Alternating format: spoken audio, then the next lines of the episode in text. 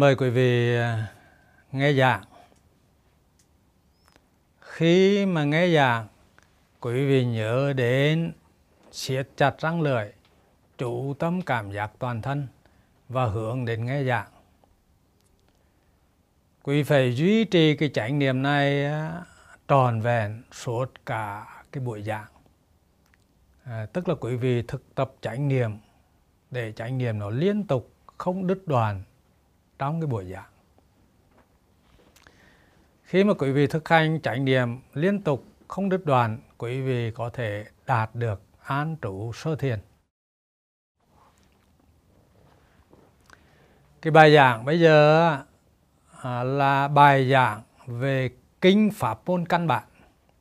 Bài kinh pháp môn căn bản là bài kinh số 1 à, trong một 152 bản kinh thuộc về Trung Bộ Kinh. Trong Phật giáo Nam Tông có 5 bộ kinh Nikaya bao gồm là Trường Bộ, Trung Bộ, Tương ứng Bộ, Tăng Chi Bộ và Tiểu Bộ.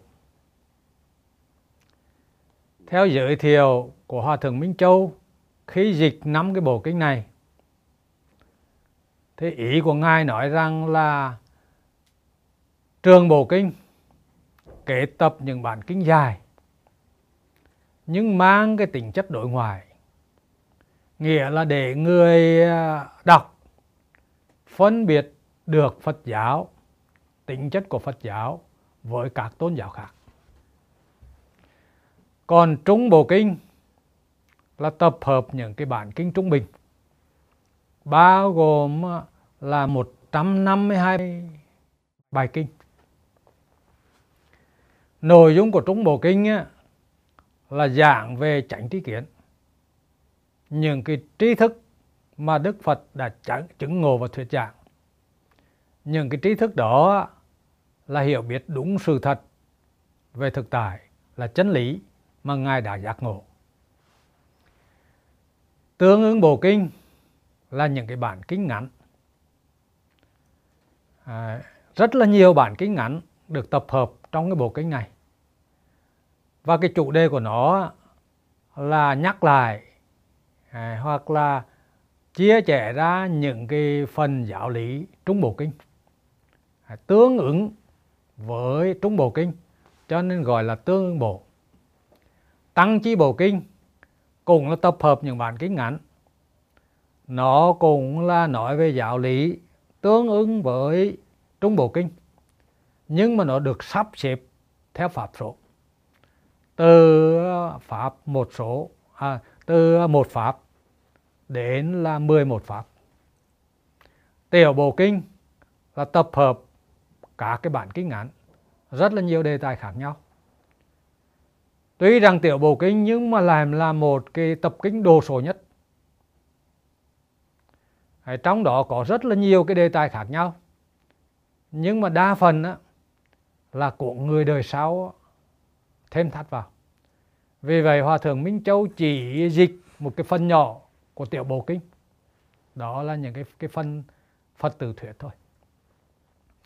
Thế thì trong hai cái cái bộ kinh quan trọng trường bộ kinh và trung bộ kinh. Trường bộ kinh á, là có cái bản kinh đầu tiên là kinh Phạm Vọng. Đó là lời tuyên bố giác ngộ của Đức Phật. Và Trung Bộ Kinh được xếp số 1 là bài kinh Pháp môn căn bản. À. Đương nhiên nếu như là quý vị đọc Trung Bộ Kinh, đọc liền vào kinh Pháp môn căn bản thì đa phần không hiểu cái gì cả phải nghiên cứu kỹ càng thẩm thấu hai một trăm năm mươi hai bài kinh sau. Lúc đó mới rút ra được cái cốt lõi cái căn bản cái giáo lý mà Đức Phật đã thuyết giảng. Ừ. cái bản kinh này dịch là pháp môn căn bản nhưng mà đó là nghĩa ngữ pháp tiếng tàu. Còn tiếng việt phải dịch là căn bản pháp môn. À, có nghĩa rằng là đây là những cái điều căn bản cốt lõi quan trọng nhất à, của giáo pháp mà Đức Phật đã chứng ngộ và thuyết giảng. cái bản kinh pháp môn căn bản pháp môn này là bàn về thấy và biết của bốn hàng người. Một là phàm phu, hai là vị hữu học, ba là vị á la hán, tức là vị vô học, bốn là Đức Phật tranh đẳng giác. Thấy và biết là chúng ta nói tắt của cái tâm biết trực tiếp giác quan tượng và cái tâm biết ý thức. Thấy nghe cảm nhận đối tượng. Chúng ta gọi tắt là thấy đó là chỉ cái tâm biết trực tiếp giác quan, ghi nhận đối tượng. Biết là tâm biết ý thức, biết cái đối tượng đó là cái gì, tính chất của đối tượng đó ra sao. Vậy thì bây giờ quý vị đi vào nội dung bộ kinh. Tôi xin đọc cái phần đầu. Như vậy tôi nghe, một thời Thế Tôn trụ tại tù lạc Ukhatha, trong rừng Sufaga dưới gốc cây Sa La Vương.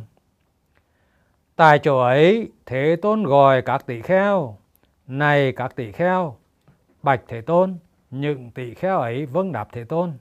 Thế Tôn nói, này các tỷ kheo, ta sẽ giảng cho các người pháp môn căn bản tất cả pháp. Hãy nghe và khéo tạc ý, ta sẽ nói, thưa vâng, bạch Thế Tôn, những tỷ kheo ấy vâng đáp Thế Tôn. À, Đức Phật nói rằng là ta sẽ giảng cho các người pháp môn căn bản tất cả pháp. À, cái câu dịch này nó rất là sát nghĩa.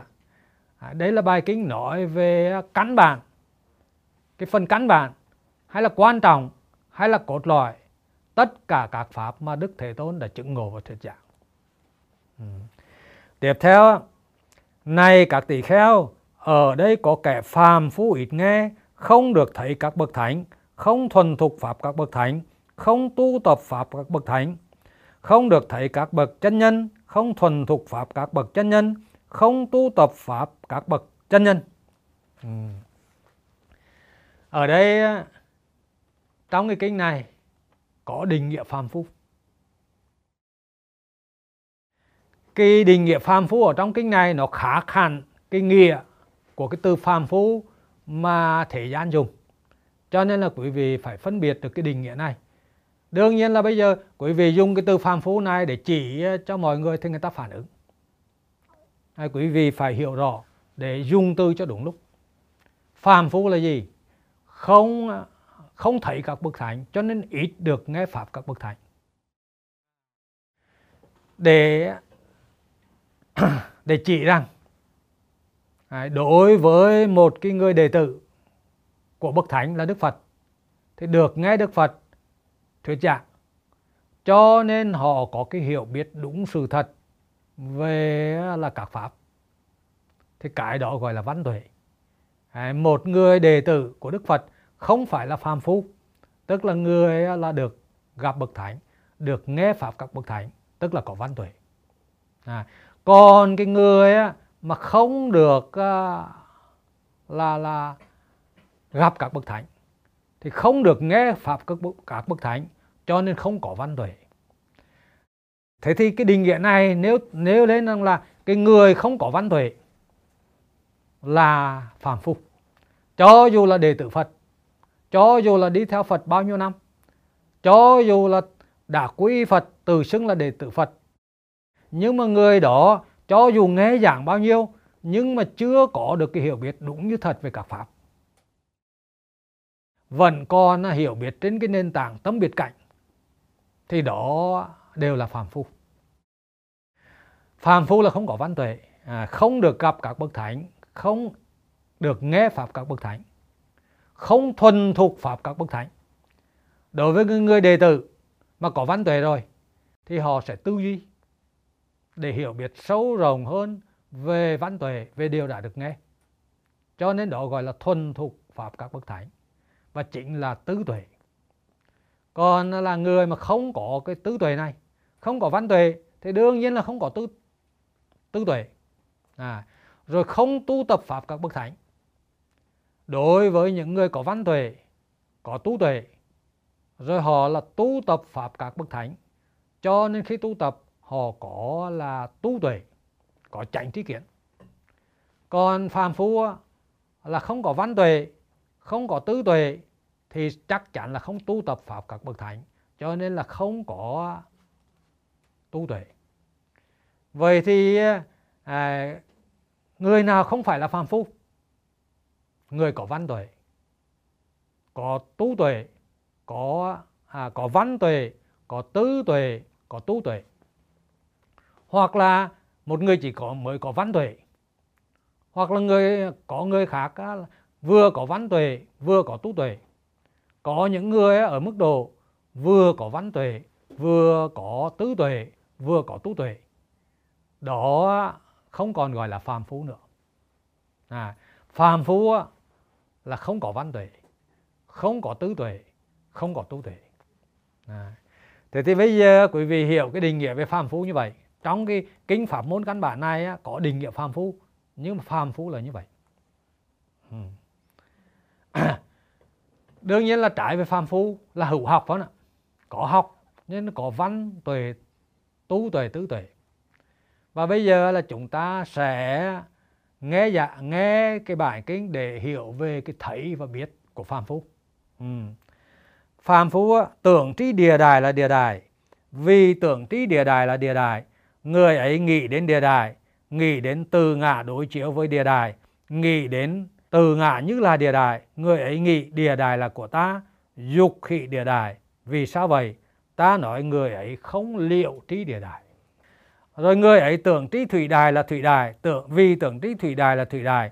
Người ấy nghĩ đến thủy đài, nghĩ đến từ ngã đối chiếu với thủy đài, nghĩ đến từ ngã như là thủy đài. Người ấy nghĩ thủy đài là của ta, dục khị thủy đài. Vì sao vậy? Ta nói người ấy không liệu trí thủy đài rồi hỏa đài phong đài, rồi vân vân vân rất là nhiều đối tượng được kể ở đây. Cuối cùng là người ấy tưởng trí niết bàn là niết bàn. Vì tưởng trí niết bàn là niết bàn, người ấy nghĩ đến niết bàn, nghĩ đến từ ngã đối chiếu với niết bàn, nghĩ đến từ ngã như là niết bàn. Người ấy nghĩ niết bàn là của ta, dục khỉ niết bàn. Vì sao vậy? Ta nói, người ấy không liệu trí niết bàn thế thì khi mà một người lần đầu tiên nghe đọc cái bản kinh này là có thể ù tai liền. Không hiểu gì cái cái, người ta đang nói chuyện gì ở đây.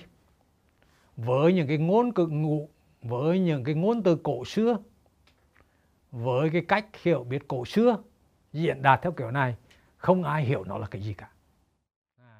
Nhưng mà bây giờ quý vị sẽ quan sát để thấy rằng Đức Phật đang mô tả cái thấy và biết của phàm phu. Cái công thức, cái mô tả này là đều giống nhau. Bất kỳ đối tượng nào thì cũng mô tả là vì tưởng trí địa đài là địa đài. Vì ấy nghĩ đến địa đài. Nghĩ đến từ ngã đối chiếu với địa đài. Nghĩ đến à, địa đài, từ ngã như là địa đài. Người ấy nghĩ địa đài là của ta. Dục khỉ địa đài. Vì sao vậy? Ta nói người ấy không liệu trí địa đại. Thế thì quý vị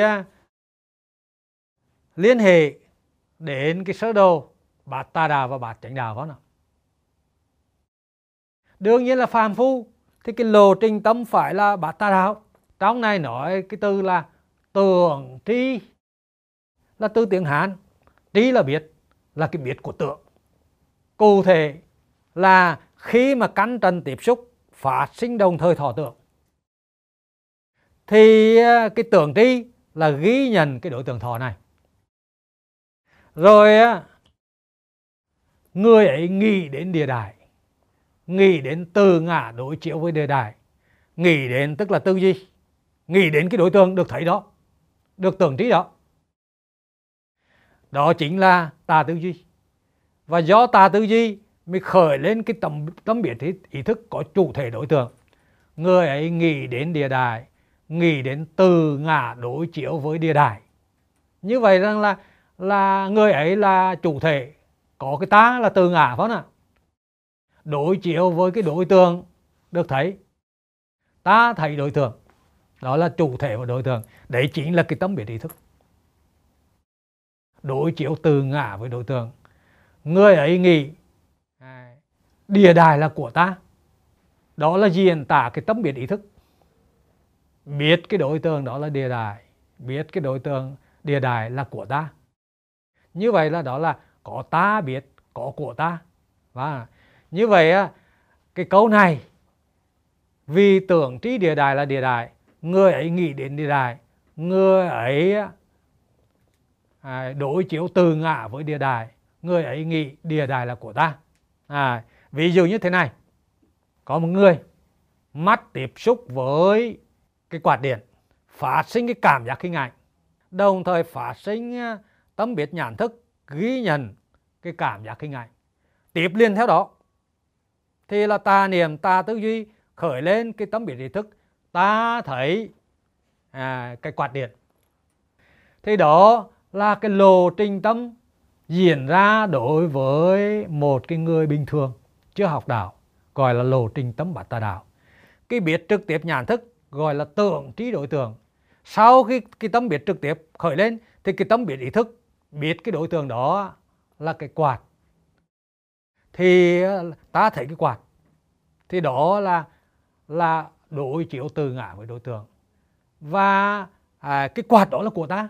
Ở trong nhà thì khởi lên là quạt đó là của ta. Như vậy địa đài là của ta. Đó là mô tả cái tâm biệt ý thức ta tri kiến và do cái tâm biệt ý thức ta tri kiến cho nên ờ, mới dục khỉ đối tượng. Dục khỉ là cái tìm kiếm niềm vui trong cái đối tượng đó. Tức là để chỉ do là do cái tâm biệt ý thức ta kiến mà khởi lên tham ái đối với đối tượng đó tìm kiếm cái niềm vui hạnh phúc trong cái đối tượng đó gọi là à, dục khỉ địa đại. Và đức phật nói tại sao vậy? Ta nói người đó không liệu tri địa đại tức là không hiểu biết đúng sự thật về đối tượng. Như vậy đó là cái lộ trình tâm bát tà đà phải không ạ. Thế thì cái thấy ở đây là tưởng đi là cái biết trực tiếp. Tiếp đến là cái biết ý thức ta kiến khởi lên. Như vậy thấy là tưởng tri, biết là ta kiến. Rồi rất là nhiều cái đối tượng như vậy. Cuối cùng là người ấy tưởng tri niết bàn là niết bàn vì tưởng trí niết bàn là niết bàn, người ấy nghĩ đến niết bàn, nghĩ đến từ ngã đối chiếu với niết bàn, nghĩ đến từ ngã như là niết bàn. Người ấy nghĩ niết bàn là của ta, dục khỉ niết bàn. Vì sao vậy? Ta nói, người ấy không liệu trí niết bàn. Niết bàn được cái người bình thường hiểu là hết khổ. Và đương nhiên, đối với cái từ này á, thì đa phần nhân loại cho rằng à, hết khổ thì phải là một thế giới cực lạc nơi đó là sung sướng tuyệt vời. Nơi đó là phúc lạc toàn vẹn, phá thị sung mãn. Nơi đó là muốn gì được đấy không thiếu thứ gì. Đối với kẻ phàm phu, khi nghe giảng, thì họ sẽ tưởng tượng ra lưu vào tâm thức như vậy. Và khi mà lộ trình tâm ý tiếp xúc với pháp khởi lên, thì khởi lên ờ, niết bàn là một cảnh giới là tuyệt vời mầu nhiệm, phúc lạc toàn vẹn pháp phỉ sung mãn, muốn gì được nấy, hết khổ hoàn toàn và do người đó, cái lộ trình tâm, ý tiếp xúc pháp, khởi lên cái tâm biết ý thức. Ta biết niết bàn là như vậy. Niết bàn tươi đẹp như vậy. Niết bàn đó phải là của ta. Ta phải là tu tập để chứng ngộ thể nhập vào cái niết bàn đó. Thế đức, và do đó là, gọi là, dục khỉ niết bàn. Vì sao vậy?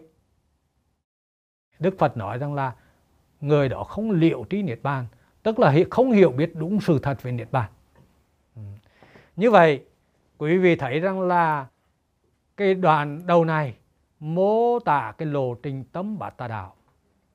Cụ thể là cái thấy và biết. Cái thấy gọi là tưởng trí đối tượng. À, nó đi liền với cái biết tà kiến. Cái biết không đúng sự thật về đối tượng. Cho nên khi mà cái tâm biết trực tiếp ghi nhận đối tượng thì tâm biết ý thức nó khởi lên liền. Và cái tâm biết ý thức là sai lầm. Cho nên là cái tâm biết trực tiếp giác quan ghi nhận đối tượng nó bị cái tâm biết ý thức bóp méo đối tượng bởi các cái tri thức khái niệm bởi yêu ghét. Vì vậy cho nên cái tâm biết trực tiếp giác quan lúc này gọi là tưởng trí đối tượng. À, cái tâm biết ý thức là tà kiến là không liệu trí đối tượng. Ừ tiếp đến là cái loài người thứ hai là một vị hữu học. Lại nữa này các tỷ kheo có tỷ kheo hữu học, tâm chưa thành tựu, đang sống cần cầu sự vô thường an ổn khỏi khổ ách. Vì ấy thắng trí địa đài là địa đài. Vì thắng trí địa đài là địa đài. Vì ấy đã không nghĩ đến địa đài, đã không nghĩ từ ngã đối chiếu với địa đài, đã không nghĩ từ ngã như là địa đài đã không nghĩ địa đài là của ta, không dục khỉ địa đài. Vì sao vậy? Ta nói, vì ấy có thể liệu trí địa đài. Vân vân vân vân. Rồi thì là, cuối cùng, vì ấy thắng trí niết bàn là niết bàn. Vì ấy không nghĩ đến niết bàn. Vì ấy không nghĩ đến từ ngã đối chiếu với niết bàn.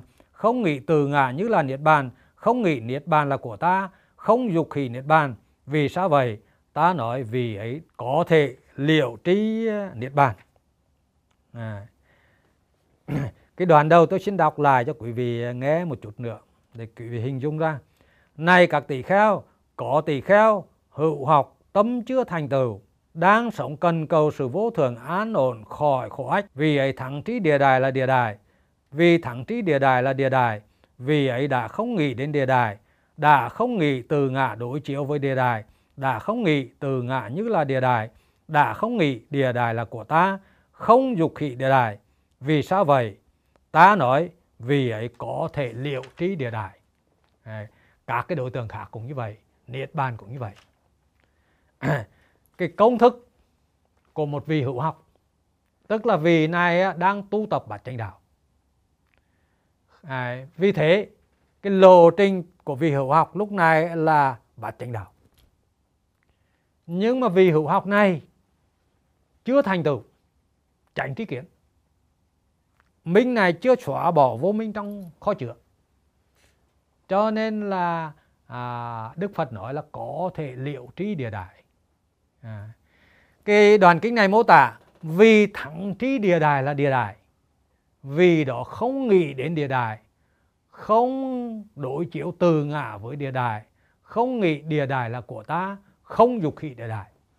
à quý vị nhìn trên cái lộ trình tâm này khi mà cắn trần tiếp xúc phát sinh đồng thời thọ tưởng cái vị hữu học là có chánh niệm chánh tính tận chánh định tỉnh giác tức là tu tập chánh niệm tỉnh giác. Thì lúc đó cái thấy của vị đó là tỉnh giác. Và khi mà lộ trình à, à xúc thọ tưởng chánh niệm chánh tính tận chánh định tỉnh giác khởi lên thì cái lộ trình tâm tà niệm tà dư tư duy tà kiến không còn khởi lên nữa. Cho nên à, khi mà một cái vị hữu học tu trị, lộ trình tâm dừng lại cái biết tỉnh giác, thì cái biết tỉnh giác lúc đó là biết đối tượng một cách thu thắng, gọi là thẳng tri. Và do thẳng trí như vậy, cho nên cái lộ trình tâm bát tà đạo không khởi lên, không dục khỉ đối tượng. À và quý vị phải thấy cái tư thẳng trí ở đây này. Ừ, đối với cái lộ trình tâm bát tà đạo, cái tâm biết trực tiếp này nó đi liền với cái tâm biết ý thức tiếp ngay sau đó. Và cái biết trực giác này ghi nhận đối tượng nhưng mà bị cái biết ý thức nó xuyên tạc nó làm sai lạc bởi tri thức khái niệm và yếu ghét còn khi mà tu tập chánh niệm tỉnh giác à, nhờ chánh niệm chánh tính tánh chánh định lộ trình tâm dừng lại cái tâm biết trực tiếp giác quan chỉ có một mình cái tâm biết trực tiếp giác quan mới gọi là tỉnh giác. Và khi đó, cái tâm biết trực tiếp giả quan đó ghi nhận đối tượng một cách trung thực. Không còn bị méo mó, không còn bị xuyên tạc bởi tri thức, khái niệm, bởi yếu ghét của ta kiến. Vì vậy, cái biết đó gọi là thẳng tri để phân biệt với cái biết tưởng tri, cùng là cái biết trực tiếp giả quan. Nhưng mà khi nó đi liền với cái biết ý thức ta kiến thì gọi là tượng tri. Nhưng mà cái biết trực tiếp giác quan đó khi mà được tách rời ra khỏi cái biệt ý thức chỉ một mình nó thôi không có cái biệt ý thức xen vào. Lúc đó gọi là tỉnh giác. Và cái biệt đó ghi nhận đối tượng một cách trung thực không còn bị bóp méo xuyên tạc. Cho nên mới gọi là thẳng trí là như vậy. À, là cái biệt thu thắng và vì cái vị hữu học này vẫn tu tập là tu quán niềm thọ niềm tâm niềm pháp. Nhưng cái biệt tránh trí kiến này chưa hoàn thiện chưa viên mãn chưa đến cái đột chuyển minh nó xóa bỏ vô minh trong cái bộ nhớ này. Cho nên đức phật nói là ta nói vì đó có thể liệu trí đối tượng là như vậy. Ừ. Cái loài thứ ba à, loài người thứ ba là các bậc á la hán lại nữa, này các tỷ kheo, có tỷ kheo là bậc á la hán, các lầu hoặc đã tần, tu hành thành mạn, các việc nên làm đã làm, đã đặt gánh nặng xuống, đã thành đạt lý tưởng, đã tần trừ hữu kết sự, tránh trí giải thoát. Vì ấy thắng trí địa đài là địa đài, vì thắng trí địa đài là địa đài, vì ấy không nghĩ đến địa đài, không nghĩ từ ngã đối chiếu với địa đài không nghĩ đến từ ngã như là địa đài. Không nghĩ địa đài là của ta. Không dục khỉ địa đài. Vì sao vậy? Ta nói, vì ấy đã liệu trí địa đài. Các cái đối tượng khác cũng tương tự như vậy. Thế thì quý vị thấy rằng là cái lộ trình tâm của vị á la hán cũng giống như cái lộ trình tâm của vị hữu học. Đó chính là lộ trình tâm bát chánh đạo.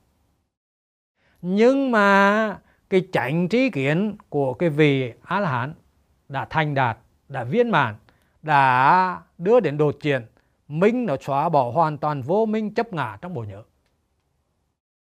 Và như vậy á, vị a la hán được gọi là đã liệu tri địa đại, liệu tri tất cả các pháp. Và do là cái minh này đã xóa bỏ vô minh chấp ngã trong bộ nhớ, cho nên cái lộ trình tâm bát tà đạo hoàn toàn đoàn tận không còn cái nhân để mà khởi lên nó nữa. Quý vị hiểu rằng cái tu tập này, lúc đầu là hai nhân. Người chưa tu, tu tập thì có hai nhân. Cái nhân hiện tại là xúc tỏ tượng này tiếp xúc với cái nhân là vô minh trong cái bộ nhớ này. Thì nó phát sinh ra lộ trình tâm bát tà đạo. Cái lộ trình tâm bát tà đạo là duyên khởi. Do duyên hai cái nhân đó mà phát sinh. Nhưng mà khi mà quý vị chuyển sang tu tập bát chánh đạo thì vẫn có cái nhân hiện tại là xúc thọ tưởng vẫn có cái nhân là vô minh chấp ngã trong bộ nhớ. Nhưng mà nó không có duyên với nhau. Cho nên lúc đó là không khởi lên cái lộ trình tâm bát tà đạo. À, nhưng mà nó vẫn có nhân đó. Hề có duyên thì nó khởi lên. Còn đến cái địa vị á la hán cái nhân đó bị xóa bỏ bị đoàn tận. Không còn cái nhân nữa. Thì hai nhân mà một nhân đã diệt rồi thì không còn là cái cơ hội nào khởi lên là bát tà đạo nữa. Lúc đó bát tà đạo đoàn tận vô minh đoàn tận tham sân si được đoàn tận phiền não khổ đau được đoàn tận. Ừ. thì đó là cái thấy biết à, của vị á là à, cái thấy à, của vị hữu học là thẳng tri, là tỉnh giác là thẳng tri. Cái biết của vị hữu học là có thể liễu tri. Còn đối với vị á la hán cái thấy là tỉnh giác, là thẳng tri. Cái biết là tránh trí kiến, là liễu tri tất cả pháp. Ừ. còn cái hàng người thứ tư là như lai. Ừ. Này các tỷ kheo, như lai là bậc á la hán chánh đẳng giác thẳng trí địa đài là địa đài. Vì thẳng trí địa đài là địa đài, ngài không nghĩ đến địa đài, không nghĩ đến từ ngã đối chiếu với địa đài, không nghĩ đến từ ngã như là địa đài, không nghĩ địa đài là của ta, không dục hỷ địa đài. Vì sao vậy? Ta nói, vì như lai đã liệu trí địa đài. Thế thì ở đây là quý vị đọc thấy cái lộ trình tâm của như lai và cái lộ trình tâm của vị á la hán là như nhau phải không à, cái thấy của như lai là tỉnh giác gọi là thẳng trí đối tượng. Cái biết của như lai là tránh trí kiến hay gọi là liệu trí đối tượng liệu trí tất cả pháp. Nhưng mà như lai là bậc á la hán tránh đẳng giác.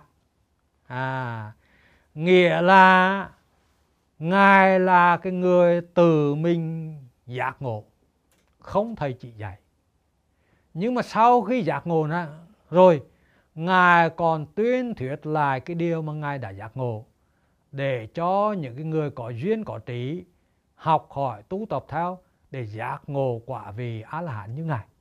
À, vì vậy á ngài gọi là bậc a la hán chánh đẳng giác.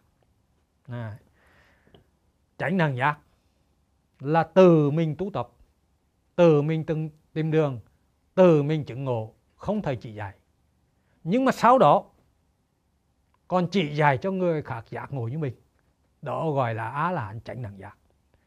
Còn cũng có những người vị cũng thành đạt đạo quả là hán nhưng mà sau khi thành đạt họ không chỉ dạy được cho người khác cái giáo pháp mà họ đã giác ngộ. Cái điều này uh, không phải là số ít đâu quý vị à, Đức Phật sau khi mà chứng ngộ chứng ngộ cái đêm đầu tiên thì ngài phải ngồi tại cổ bồ đề 49 ngày để bắt đầu phanh ra suy niệm tư duy từng chút từng chút một. Rồi lúc đó mới là giảng giải được cho người khác cái giáo pháp này. Còn là có những người vị vẫn là giác ngộ như vậy nhưng mà không có khả năng để diễn đạt lại được.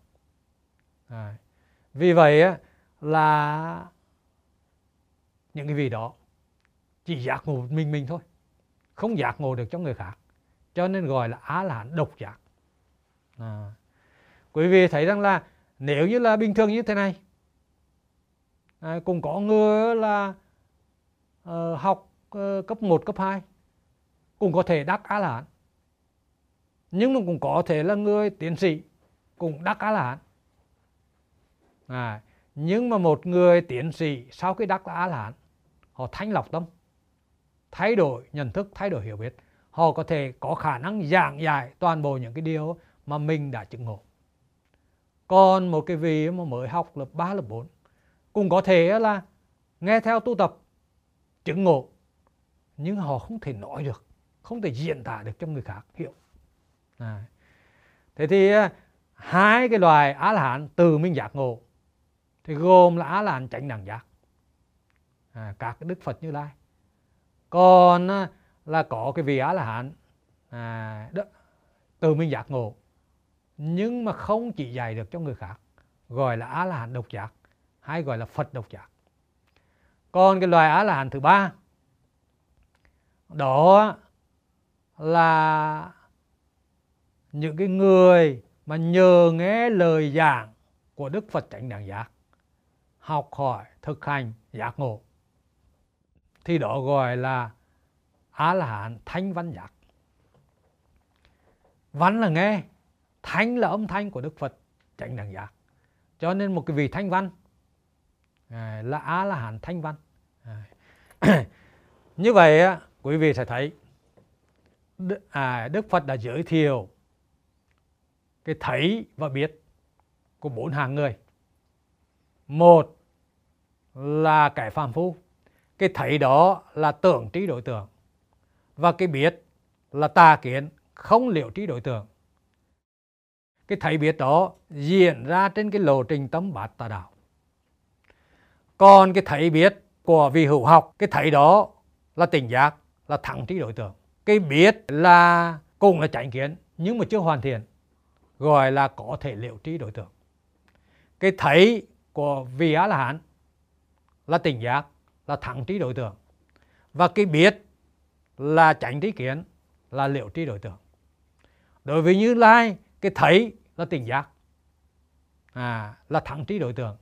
Còn cái biết là tránh trí kiến là liệu trí đối tượng. Ba cái loài người sau cái thấy và biết diễn ra trên cái lộ trình tâm bát chánh đạo. Nhưng mà một cái câu hỏi được đặt ra ở đây Đức Phật giới thiệu bốn loài thấy biết đó để làm cái gì? À.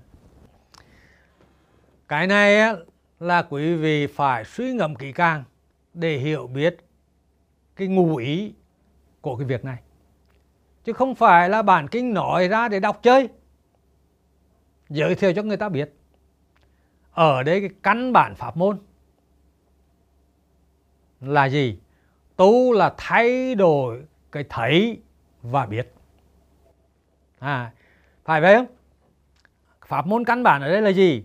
Tu là thay đổi cái thấy từ tưởng tri thành thẳng tri và cái biết là tà trí kiến không liệu tri sang chánh trí kiến là liệu tri à, tu là thay đổi thấy và biết. Vì sao quý vị? Vì à, cái thấy và cái biết này thay đổi thì là cái lời nói hành động cũng thay đổi. À. cho nên là à, quý vị thấy trong bát chánh đạo chánh niệm chánh tinh tấn chánh định là thuộc nhóm định. Chánh tư duy chánh kiến là thuộc về nhóm tuệ. Chánh ngữ chánh nghiệp chánh mạng là thuộc về nhóm giới. Giới là chánh ngữ chánh nghiệp chánh mạng. Không có tham sân si thì gọi là giới quý vị phân biệt giữa giới và luật. Luật là những cái điều luật chế tài, bắt buộc là người đệ tử phải thực hiện, thực hành. Nhưng mà giới là cái lời nói hành động trong sạch, không có tham sân si. Mà cái lời nói hành động, tránh ngữ, tránh nghiệp, tránh mạng, này là do gì? Do tránh trí biết, do cái hiểu biết đúng sự thật, nó mới khởi lên. Vậy thì nếu như là cái biết đã thay đổi nếu như là cái biết trên này là tà kiến không liệu tri thì nó đưa đến tham sân si đưa đến tà ngự tà nghiệp tà mạng đưa đến khổ vui. Còn cái biết tránh thế kiến này thì à, đưa đến tránh ngự tránh nghiệp tránh mạng. Không còn tham sân si không còn khổ vui. À vì vậy quý vị thấy cái gốc của sự tu học gọi là pháp môn căn bản. À, tiếng việt là căn bản pháp môn. Căn bản quan trọng cốt lõi của cái pháp môn tu học là thay thay đổi thấy và biết. À, cái thấy từ tưởng tri sang à, là thẳng tri. Biết là từ tà kiến không liệu tri sang chánh kiến liệu tri. Thế thì đây mới là pháp môn căn bản.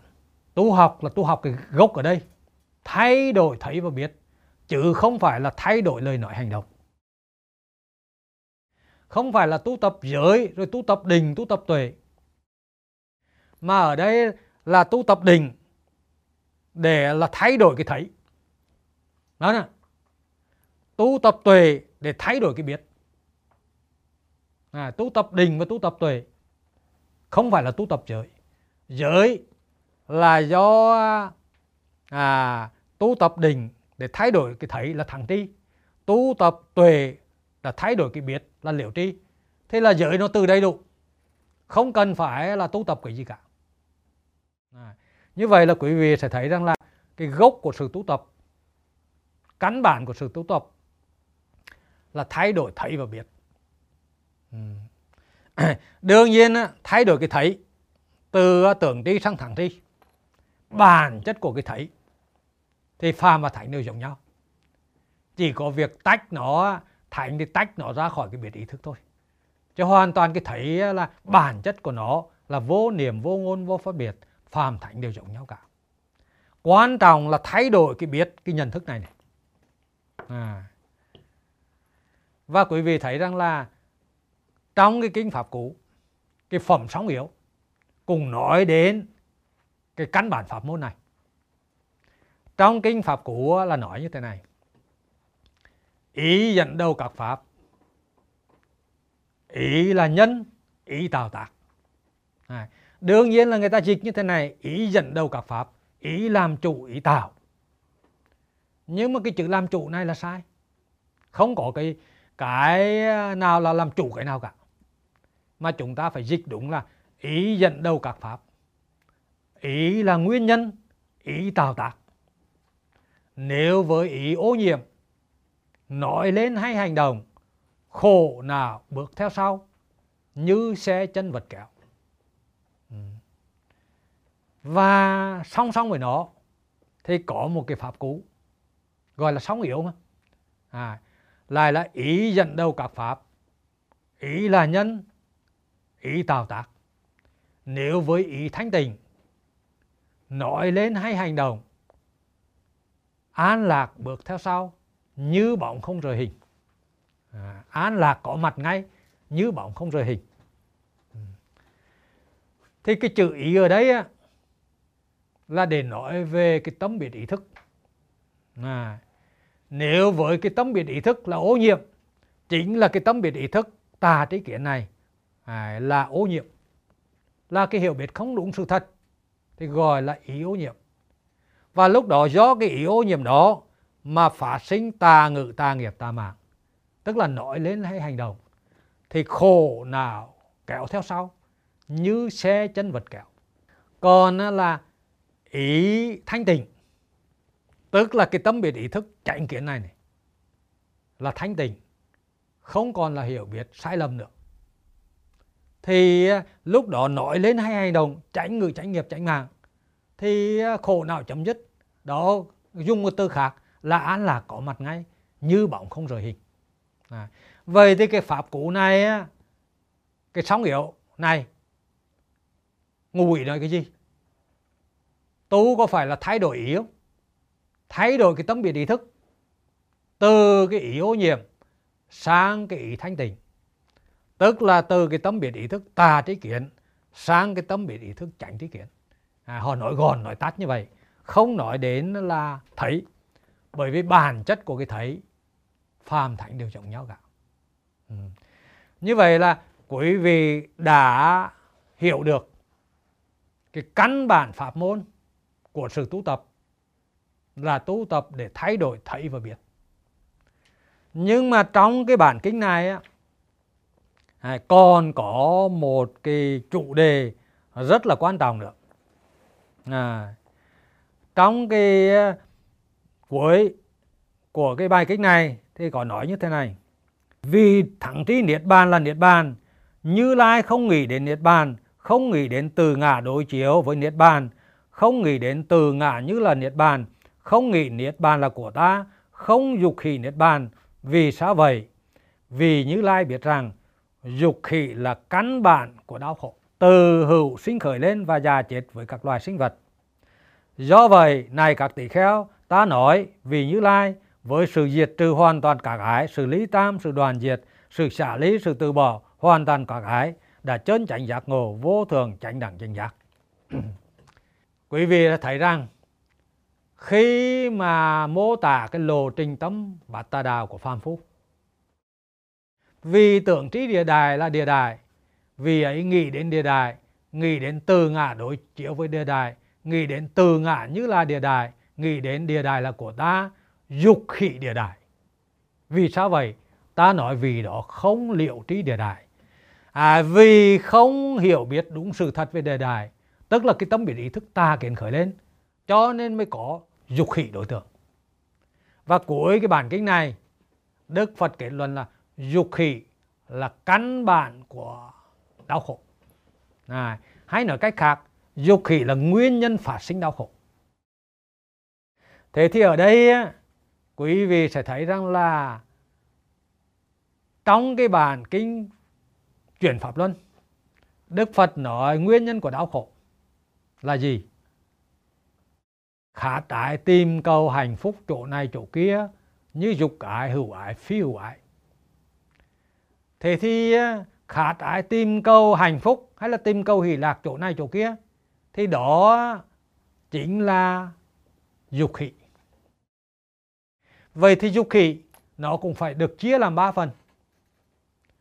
Dục khỉ, à, dục ái trong cái dục à, trong cái tham ái thì nói là dục ái hữu ái phi hữu ái còn khi nói đến dục khỉ thì quý vị cũng phân biệt có ba loại dục khỉ dục khỉ dục lạc tức là tha mãi cái niềm vui hạnh phúc vật chất và tinh thần. Dục hỷ hữu tức là hữu ái tha mãi cái sự sống sự hiện hữu. Và phi hữu ái thì tương tự là dục khỉ niết bàn. À, trong cái bài này có nói đến dục khỉ niết bàn à, chính là phi hữu ái. Là tha mãi cái niềm vui hạnh phúc ở một cái cõi giới không có thân xác. Thì đó gọi là dục khỉ niết bàn hay gọi là phi hữu ái. Và như vậy là quý vị sẽ thấy rằng là trong cái bàn cái bàn kinh này đã nói đến nguyên nhân của khổ. Là do dục khí hay là là là do tham ái. Thế thì à, cái bài kinh pháp môn căn bản. Đức phật nói rằng là chỉ nói đến khổ và sự chấm dứt khổ. Đức phật nói đến khổ là nói đến nguyên nhân à, dục khỉ là nguyên nhân của khổ, hay là tham ái là nguyên nhân của khổ. Và sự chấm dứt khổ là gì? Khi nào mà thay đổi được thấy và biết. Từ thẳng, từ là tưởng tri và không liều tri sang thẳng tri và liều tri thì lúc đó sẽ chấm dứt khổ. À, như vậy đây có phải rằng là tóm gọn của tự thánh đế không? À, đấy chính là căn bản pháp môn. Căn bản những cái điều mà đức phật đã chứng ngộ và thuyết giảng. Ừ. Thì bài giảng đến đây kết thúc.